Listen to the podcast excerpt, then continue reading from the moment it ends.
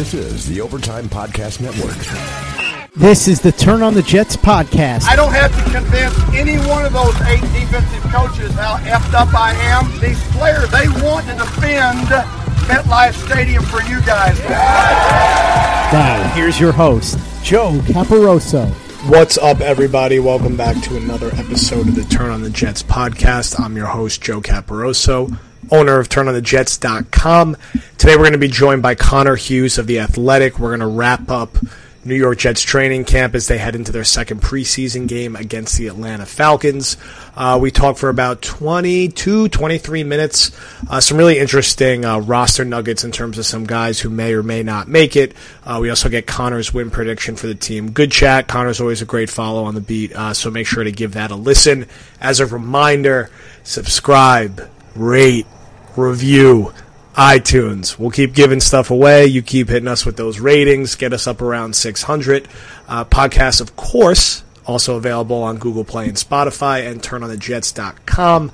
Uh, this is going to run Thursday morning, uh, Wednesday morning. If you haven't caught it yet, uh, ran a preview of three things to watch for Jet Falcons, and then similar to last week on Friday, I'll have a 12 pack reviewing 12 observations from the preseason game.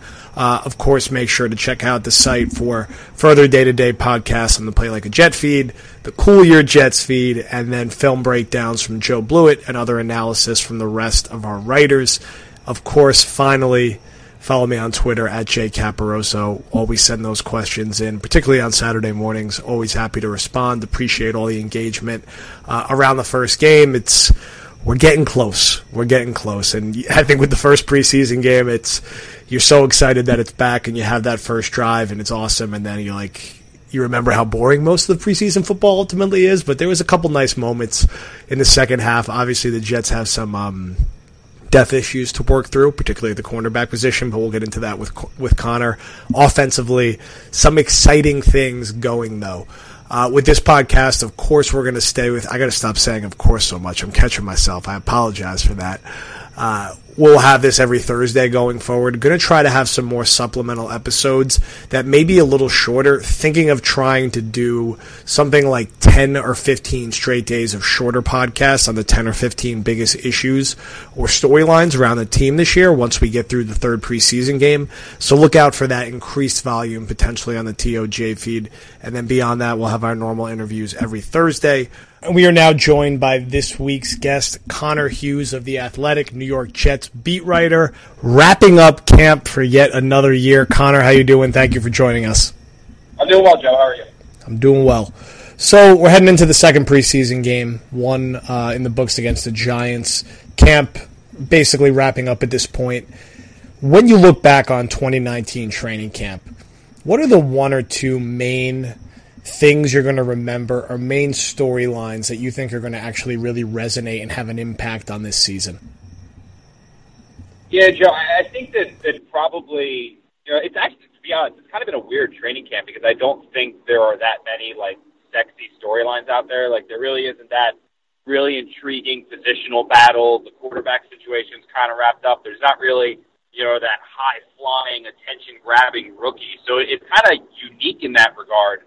Uh, certainly, of, of all the training camps I've covered, even going back to the one where I was in East Rutherford with the Giants, and you know, but but I really think that the storyline that that I'm going to remember uh, about this summer is that, and, and I and I honestly I, I don't say this lightly. I mean, you know, I'm I'm not a Jets fan. It's not like I'm carrying this team's water or anything like that. But I, I think that this is the training camp that I'm going to look back and and say that you saw Sam Darnold uh, really elevate his game and, and put himself in a position where he's going to become a franchise quarterback. I think this was, you know, coming off that rookie year, there was optimism, uh, there was potential. You thought that it might happen, but watching this kid every single day in practice, watching this kid off the practice field, talking to him both one on one and in a podium situation, I, I think that it's it's become so obvious that the Jets have gotten this right, and it's become so obvious that health permitting, Darnold is going to be that good that this was the year that you saw all that come together. And then, you know, how, I mean, look,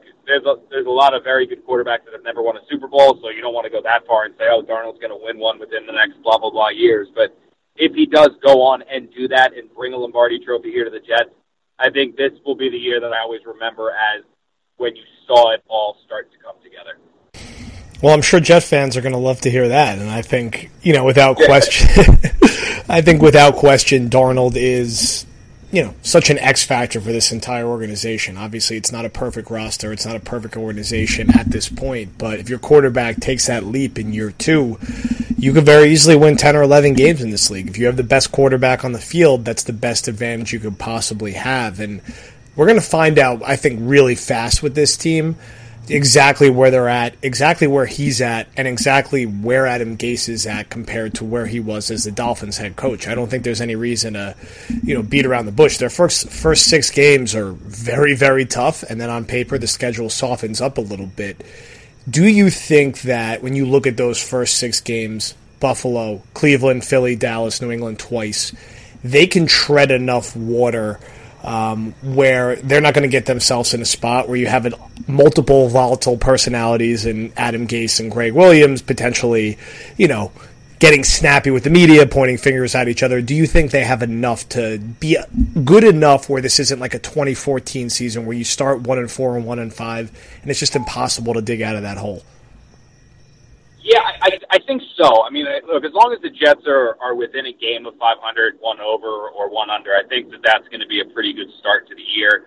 Because, like you said, the schedule does get significantly easier after that. But you know, the, the one thing that I that I do have to say is that I think that what benefits the Jets greatly, uh, honestly, is that they're getting the Browns and they're getting the Patriots this early. You know, if, if you're a team and you're getting ready to play those two squads, you'd much rather play them earlier in the year than later in the year. I mean, the Patriots, it's, it's I mean, this is now a yearly thing that they always start the season slow. I mean, that, that's just a fact. It's you know, it takes them a little bit to go. They're they're kind of like you know, it's the same story every single September and October of, oh man, is this year the Patriots aren't the same? Oh man, the Patriots are done. Oh man, it's time to find Tom Brady's replacement. Yada yada yada. And then they roll off like ten straight victories to end the season. I mean, that's just how the Patriots are.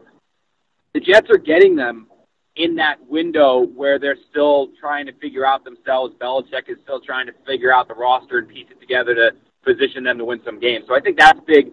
And the same thing with Cleveland. You know, there's a lot of new pieces over there in Cleveland and a lot of things that kind of need to gel. Odell Beckham needs to find his, his chemistry with Baker Mayfield. The defensive line has a lot of new pieces there with Vernon and Richardson and all that stuff. That I, I think that the Jets getting those two teams early is going to really benefit them. And it wouldn't surprise me if they take one of those two. And then, you know, the other games, you just got to find one. I, I don't think that they'll beat the Eagles. I just don't think that they match up well against that team at all. Uh, I think that they can beat the Cowboys, especially if the Cowboys are without Ezekiel Elliott.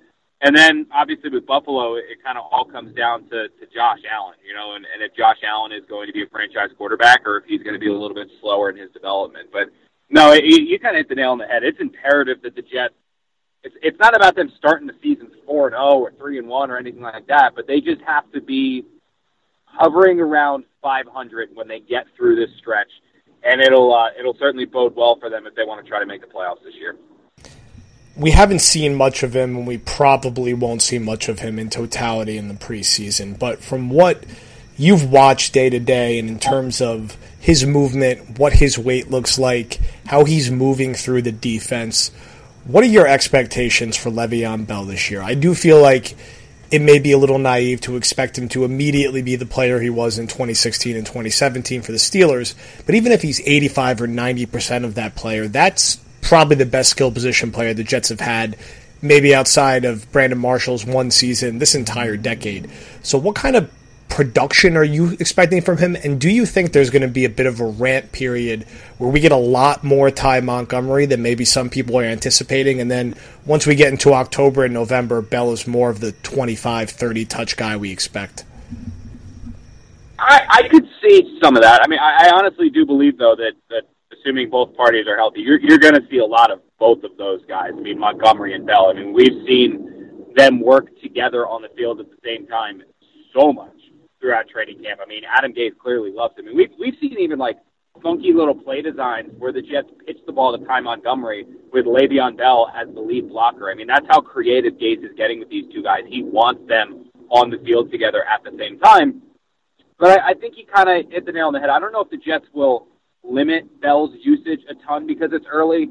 but I do believe that there's going to be an acclimation period where he's not necessarily the same player. You know, maybe he takes uh, he, he chooses the wrong hole. Maybe it's it's a move that he would have put on before that he doesn't. Maybe he doesn't see somebody coming that when he was with Pittsburgh he was able to break that tackle or dodge that guy. I think you will see little incidences of that probably the first month or so of the season, and then you'll probably get Bell finding his groove again and getting back into the rhythm of things and, and really starting to rock and roll. But you know, uh, as far as what we see in camp, I mean, he's flashed. I think that's probably the best way to put it. You see these glimmers of what he used to be and the type of player that he is. I mean, he had this. I think it was on Monday, if I'm not mistaken, just a ferocious stiff arm on C.J. Mosley to knock him off like three yards, which allowed Bell to pick up like an extra five or six. So, I mean, he does little stuff like that, but I mean, Joe, you know, it, it's almost impossible to evaluate a running back in training camp because of the fact that you don't know if the offensive and defensive lines are going full speed.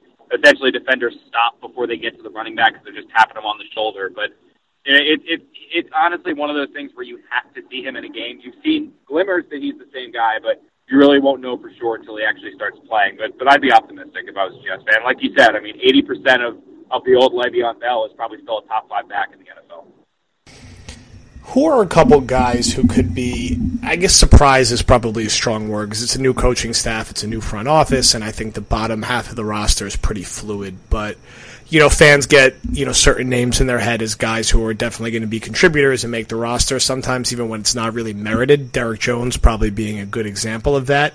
Who are a couple yeah. names that you think could be cut on offense and defense that the casual fan is going to be like, whoa, I thought that guy was definitely making the final 53, but their actual spot on the roster is more tenuous than more most people are realizing.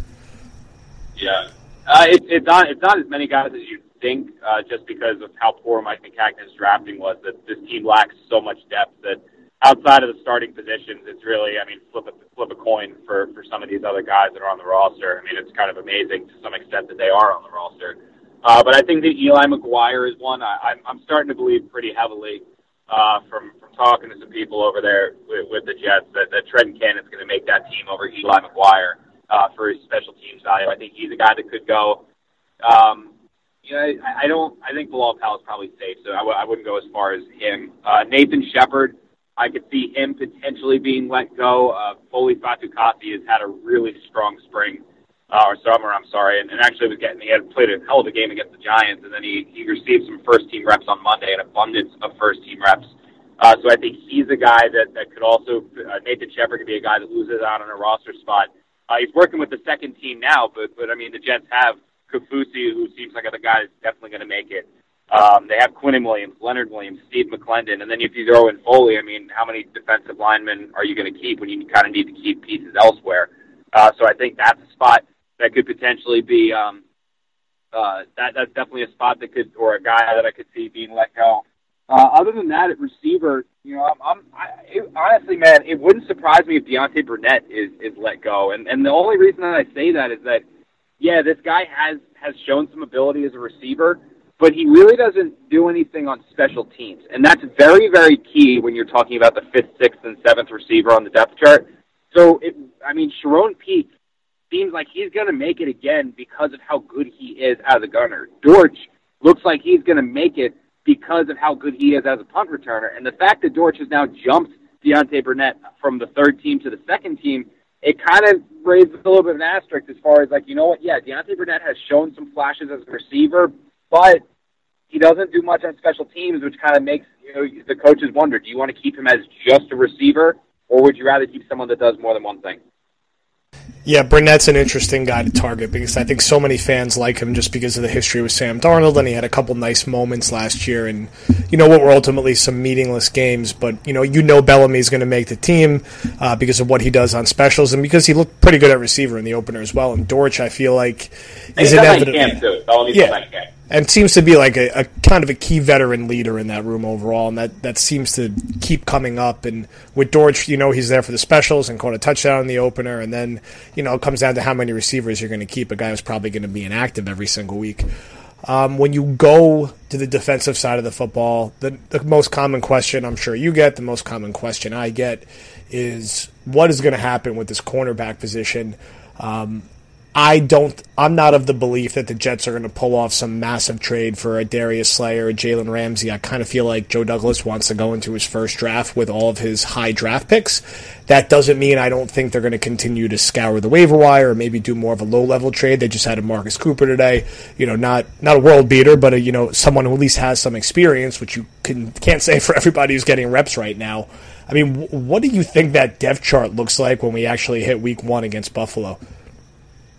Yeah, I, I'd be surprised if the Jets made a trade for for the reason that you said. I mean, look, the, one of the big issues with the Jets is is their depth, and the reason that they have a depth problem is because they have been uh, borderline anemic at drafting since the 2015 season. I mean, that's where you build your depth. That's how you survive injuries like they just did to Trumaine Johnson. Is because you have young guys that you've drafted who maybe they are not superstars, but they can fill in and not have a massive uh, catastrophic drop off. I mean, th- this was a Jets cornerback situation that you know was kind of pedestrian, borderline average at at the best case scenario, and now they've lost arguably the best corner that they had in Trumaine Johnson. Who I mean, look, he's I mean he's no world beater, but he was still the best that they had, and then they lost his backup in Kyron Brown on top of that. So.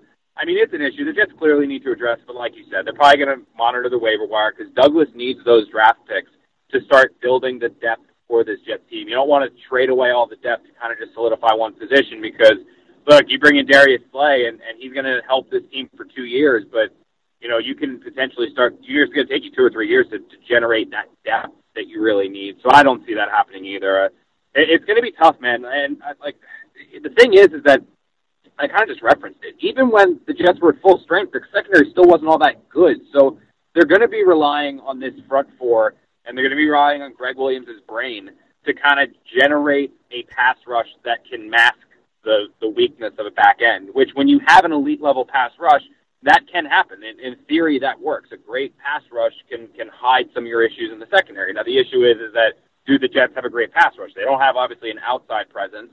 Uh, so, so you're kind of relying on Quinnen Williams, Leonard Williams, and, and Henry Anderson to, to be that dynamic force for you, which again, there there are questions for uh, there, there's some questions and concerns there as well. So it's obviously not an ideal situation, but it's uh, you know people. It's funny. People make fun of me for using this this saying all the time, but it's it's the bed that Mike Maccagnan made, and now Adam Gase and Joe Douglas have to sleep in it.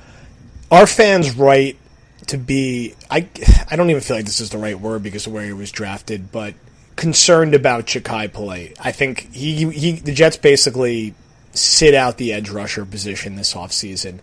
They get Polite in the third round, which was a pleasant surprise and I think a risk worth taking. The general consensus seems to be he's kind of been a third teamer throughout camp. He was okay in the opener, was like a little hit or miss. Seems to still be behind Jordan Jenkins, Frankie Luvu, and Brandon Copeland at that edge position. Should Jet fans seriously temper their year one expectations for a third round pick, which should kind of be the case anyway?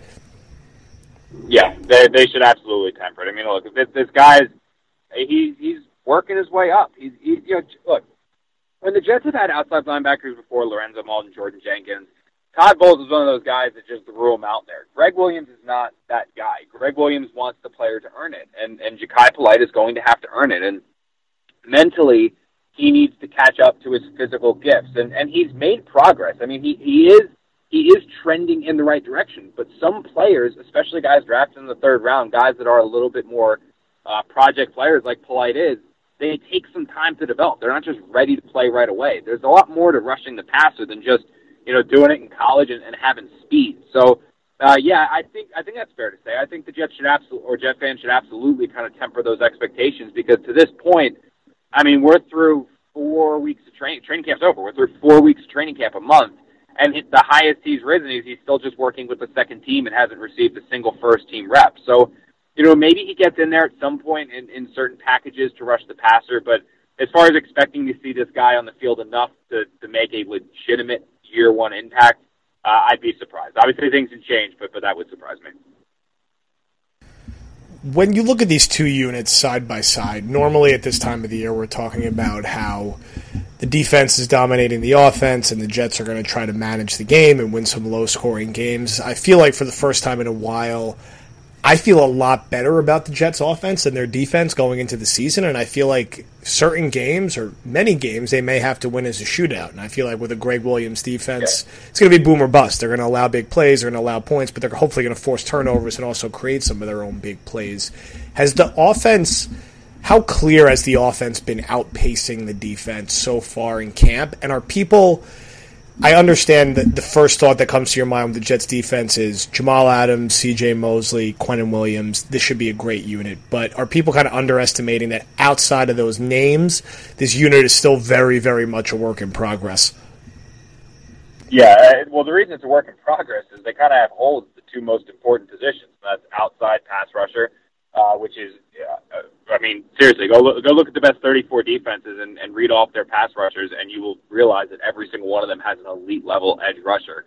Uh, the Jets don't have that, and then also they have their issues at cornerback. So, look, Jamal Adams is a hell of a player, but at the same time, he's a safety, and there's only so much of an impact a safety makes. And C.J. Mosley is a, is a heck of a player, and he can make a big impact, but again, he's not the one covering receivers on the outside, and he's not the one coming off the outside getting to the quarterback. So the Jets have some major holes uh, that they need to that they need to plug, and they have some pieces in place. But this is still probably uh, maybe one one to two years away from from kind of completing this defense and, and really having an elite level unit. And then you know in practice, honestly, it's kind of been back and forth. The the defense wins days, the offense wins days, but you know it's it's almost a little tough to get a true read on who's up on who.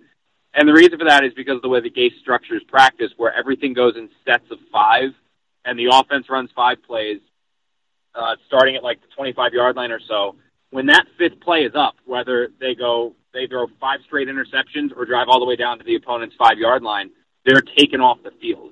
So it's kind of tough at times to get a read of like, oh, the offense definitely beat the defense today because there's two or three drives every practice that if Gase let you know if the plays extended out and the drives extended out, there's a chance they end in scores instead of just the second team coming in. So, you know, it's kind of been an even match though, where where the defense wins days, the offense wins days. But having covered the Jets since 2014 and, and seen all of those teams in practice, I can tell you that this offense is night and day from the groups that, that were around back then, even the 2015 bunch uh, that, that put together a uh, pretty decent season there with Fitzpatrick and Decker and Brandon Marshall and all those guys.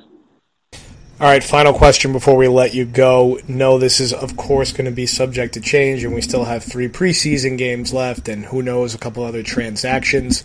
As it stands now, someone walks up to you uh, in Atlanta in the press box and says, "What are you thinking for the Jets' record this year? You know, what, what, what what's roughly your guess on how many games they win? What, what are you saying as of today in mid-August?" I think eight, I think eight to nine is, is a realistic expectation. I mean, when the season first, or like when all this was originally putting coming together and all that, uh, I was more on the seven area. Like there's seven, maybe they get to nine. Uh, like nine would be a really good year. I think that eight nine is now the baseline. I think that's what you should expect from this team, barring injury. Uh, 2019, I don't think that's that's out of question. You look at the roster. If they take uh, the Dolphins, I think, are, are going to be a very bad team. So if they take two from the Dolphins, that's two wins there. You figure they beat the Bills once, that's four. Well, that's three. Uh, Cowboys, I don't think are a good team. That's four. Redskins and Giants, they can beat. You're at six there, which means that they got to find three more wins, and I think that they can do that when you look across the schedule, especially if they steal one from New England. So uh, I think, yeah, I think eight or nine is is completely realistic, and depending on how some other teams deal with injuries and how some other things shake out, that's when you get into, you know, will tiebreakers get the Jets into the playoffs? But I think this will kind of be that year where, where you legitimately see the Jets turn the corner. Maybe they sneak into the playoffs, but, you know, I think it's going to be one of those years that when it ends, uh, Jet fans are heading into 2020 feeling really, really good about their ball club and, and their chances to, to really uh, start to become a legitimate, I don't know about contender, but a, a legitimate, really good year after year team in the NFL. Connor Hughes from The Athletic, thank you as always for joining us. Go sign up for The Athletic. It's been uh, awesome to see you guys expand and how much you've grown. Follow Connor on Twitter at Connor underscore J underscore Hughes. And we will talk to you uh, once we get to some real football. We're not that far out. I can't wait, man. I can't wait. Thanks for having me on. All right, thanks, man.